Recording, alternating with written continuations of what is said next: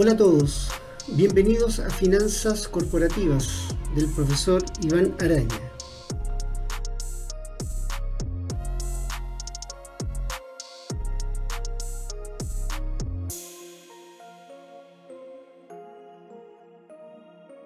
En las sesiones anteriores hemos revisado el concepto de finanzas y he hecho hincapié con la idea de los conflictos de intereses que debe administrar el gerente corporativo, el gerente corporativo de las finanzas. Y también se han discutido las decisiones que tienen que ver con la estructura de capital y la política de dividendos. En ambas decisiones, el eje central tiene que ver con la asimetría de información. Por tanto, las teorías se encuentran por un lado en el mercado de capitales perfectos, donde el costo de la información es cero, y por otro lado, las teorías que están en los mercados imperfectos, donde el costo de la información tiene un precio, tiene un valor, y esto genera conflictos de intereses. En el mercado de capitales perfectos hay ausencia de conflictos de intereses lo que implica también que no hay arbitraje, existe un arbitraje de convergencia, que es lo que habíamos discutido en, su momento. Sin embargo, en los mercados de capitales imperfectos, dado que la información tiene un costo, se produce un problema de arbitraje y por tanto se produce un problema de riesgo moral, de selección adversa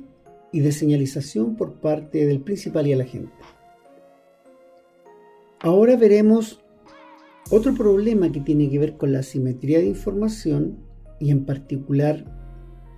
con la teoría de agencia, cuando relacionamos este concepto con un nuevo modelo de gestión que se ha incorporado particularmente en los países que son miembros de la OCDE. Me refiero a lo que son los gobiernos corporativos.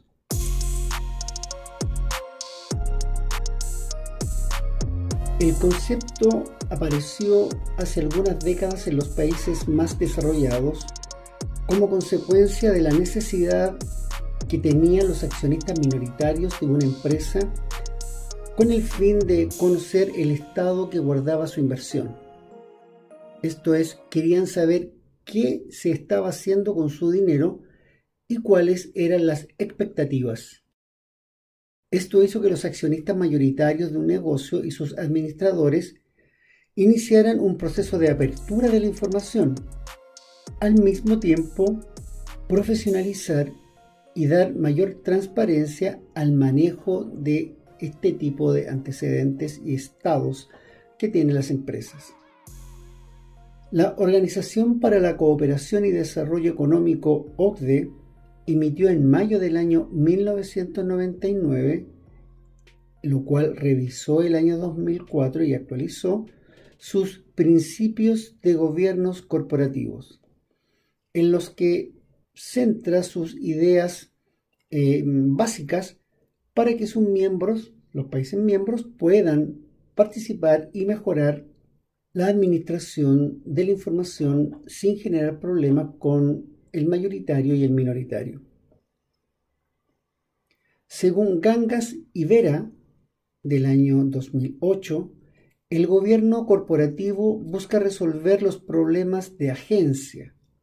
Nosotros habíamos revisado el concepto de agencia y el problema de agencia cuando discutimos la teoría de agencia, la cual muestra que hay divergencias entre el principal y el agente. Entonces, Ganga y Vera toman este concepto, que también ya es algo antiguo, lo toman e indican de que el gobierno corporativo lo que busca es resolver el problema de agencia generado en los diferentes procesos de transacción entre los diferentes agentes de la economía y la empresa. Además, indican que el gobierno corporativo tiene que ver con los medios a través de los cuales aquellos quieren proporcionar fondos financieros aseguran una retribución adecuada a sus inversiones.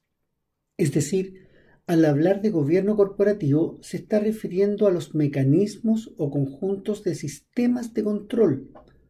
por los cuales se consigue que una empresa sea gestionada eficazmente o eficientemente por sus directivos para crear valor a los accionistas. En términos generales, el buen gobierno corporativo puede entenderse como la práctica de una filosofía corporativa, amparada en procesos apropiados que permiten a los interesados de una organización medir y evaluar los propósitos, los riesgos y oportunidades que se presentan en una compañía. No obstante, el problema corporativo y de las finanzas corporativas no se queda solo en la idea de maximizar el valor económico del accionista y el resguardo de las relaciones entre principal y agente, sino que también el gobierno corporativo debiera ser responsable con su entorno. En este sentido existen dos corrientes dentro de la teoría de la responsabilidad de la empresa. La primera corriente habla de focalizar su responsabilidad solo en lo que tiene que ver con los beneficios para el accionista. En cambio, la segunda corriente señala que la responsabilidad abarca una amplia gama de agentes con los que se relaciona la empresa, es decir, no solo los accionistas, sino que la comunidad local, la sociedad en general y el mundo entero.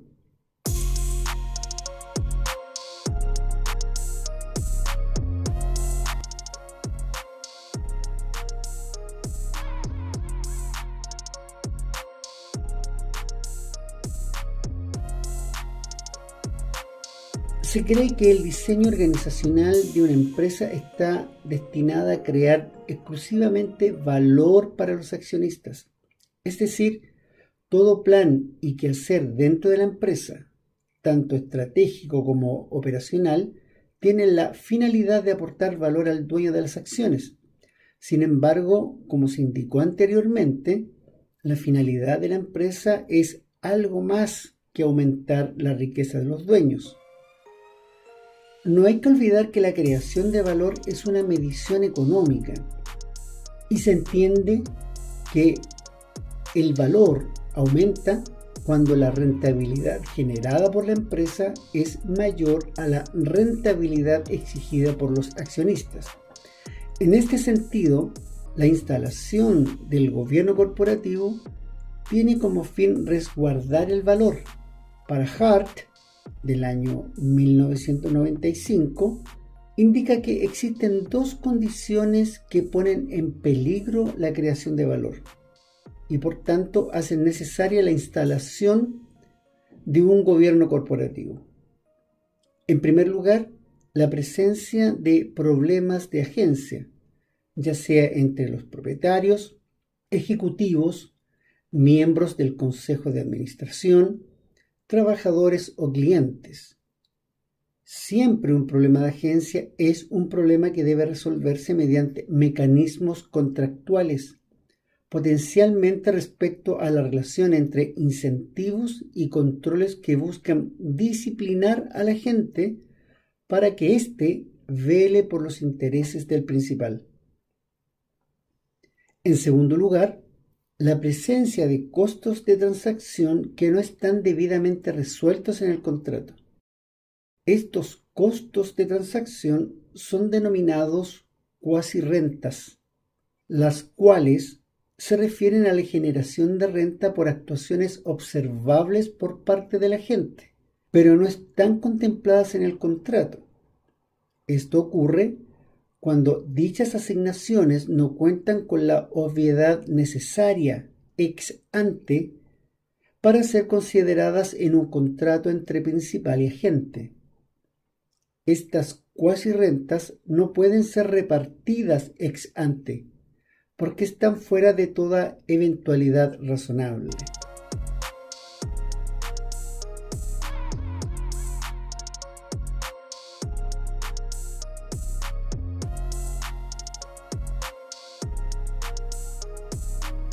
La relación que existe entre las empresas y los distintos agentes que se relacionan con estas empresas genera permanentemente un conflicto que tiene efectos en varias teorías, particularmente la teoría de la firma y por cierto la teoría de los gobiernos corporativos. En este sentido, Lefort, en su trabajo del año 2003, piensa que esta discusión tiene dos áreas de estudio. Primero, se ha establecido un consenso acerca de la teoría de la firma bajo los supuestos de los mercados completos, los mercados perfectos, pero impiden el desarrollo teórico de los gobiernos corporativos. Y en segundo lugar, esta conclusión se ha alimentado por la evidencia empírica reunida con los diferentes estudios acerca de los gobiernos corporativos. Este autor entiende que el gobierno corporativo consiste en un conjunto de relaciones que se establecen entre los diferentes participantes en la empresa con el fin de garantizar que cada uno de ellos reciba lo justo esta declaración es muy profunda si la revisamos, ya que tiene que ver con los efectos causados por la asimetría de información y su impacto con el precio de los activos. Los teóricos del libre mercado y del mercado perfecto imaginan que al transar un activo Ambas partes cuentan con toda la información, donde el demandante conoce el valor que espera recibir el oferente en la transacción del activo y por último, sabe que el demandante está dispuesto a pagar dicho valor, el valor justo, ya que toda la información está disponible y el costo del trabajo y el costo de transacción es conocido por todos en el mercado. El gobierno corporativo es un concepto que se implementa en las empresas mediante el Consejo de Administración con el fin de establecer estándares al interior de la empresa, ya sea en cuanto a las buenas prácticas de sus trabajadores y de la información. De igual manera, este Consejo de Administración debe establecer una relación de valor con el resto de las comunidades y el medio ambiente es decir, la instauración de un gobierno corporativo es un instrumento de gobernanza destinado a asegurar el juego limpio y justo entre los diferentes mercados en los cuales participa esta empresa, con sus trabajadores ante el mercado laboral y sus leyes, las decisiones de inversión y de deuda ante el mercado financiero y sus leyes, las oportunidades de crecimiento ante el mercado de las tecnologías e innovación y sus leyes, el desarrollo de nuevos productos ante el mercado de bienes y servicios y sus leyes, y finalmente las ganancias ante las regulaciones del Estado. Sin embargo, estas distinciones conceptuales y morales serán ajustadas según sea la relación entre incentivos, regulaciones y propiedad, donde la eficacia de los mecanismos de control hará la diferencia entre un buen gobierno y una empresa que no vela por sus relaciones en un juego limpio y justo en la comunidad. Según indica Lefort,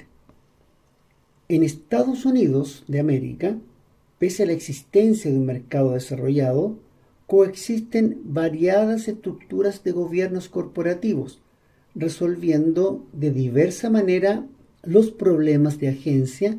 e incluso aceptando ciertos niveles de actuaciones oportunistas por parte de la gente. De este argumento se puede concluir que no existe una estructura óptima de gobierno corporativo para mitigar los problemas de agencia y que la relación de incentivos, regulaciones y propiedad es menos normativa que pragmática a los fines de los planes de los accionistas.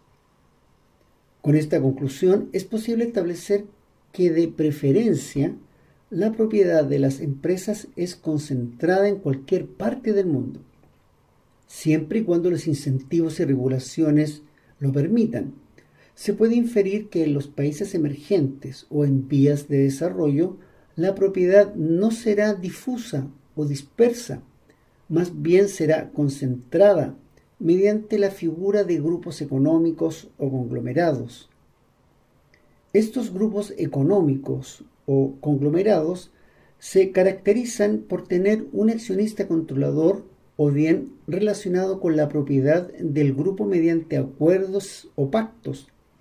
ejerciendo el poder mediante estructuras piramidales, series de acciones preferenciales y tenencia cruzada de acciones. Como indica Lefort, el objetivo es aumentar los derechos políticos o de voto en la corporación en mayor proporción que los derechos sobre el flujo de caja. En su conjunto, dichas estructuras nacen ante los incentivos que la baja regulación establece de modo de apropiarse la riqueza tanto de los minoritarios u otros grupos de interés, como también defenderse de otros grupos hostiles interesados en apropiarse de las empresas. Lefort indica finalmente que las principales razones que se mencionan para explicar que la afiliación a un conglomerado puede ser beneficiosa en una economía emergente se relacionan con la existencia de problemas de mercados causados por información imperfecta, mala regulación y supervisión, corrupción, mercado de capitales e intermediarios financieros poco desarrollados y poco competitivos, los beneficios de la afiliación se deben entonces a la creación de sinergias operacionales, administrativas y financieras entre las empresas pertenecientes al conglomerado. Las falencias del mercado de capitales en general y la falta de intermediarios financieros competitivos es contrarrestada mediante la creación de un mercado de capitales internos que permite ahorrar en costos de transacción y asignar fondos entre los diferentes negocios del conglomerado. Estos conglomerados en economías emergentes atesoran poder político que les permite sondear la burocracia estatal y la corrupción. Además, cuando los activos del grupo alcanzan un tamaño no trivial comparado con la economía local y no existe mercado de capitales lo suficientemente líquidos y profundos donde diversificar riesgos del portafolio, la organización en la forma de un conglomerado puede constituir una adecuada estrategia para diversificar el riesgo de esta compañía de modo de tener mejores resultados. Según Laporta y otros, indican que existe una relación inversa entre el nivel de regulación y el grado de concentración de la propiedad. Según esta relación, la falta de regulación acerca de la propiedad dejará sin resguardo los intereses de los accionistas e inversionistas, por lo que estos preferirán resguardar su propiedad mediante sus propios esfuerzos y recursos. Esto tiene variadas implicancias, por ejemplo, sabiendo que existe baja regulación en los mercados, un accionista tendrá incentivos a ocupar posiciones relevantes de participación accionaria con el fin de resguardar sus propios intereses e inversiones. Este hecho crea incentivos para que este accionista mayoritario tenga problemas de agencia con los minoritarios. De igual forma, este inversionista podría enfrentar una posición de vulnerabilidad ante la llegada de un nuevo accionista hostil y de mayor tamaño.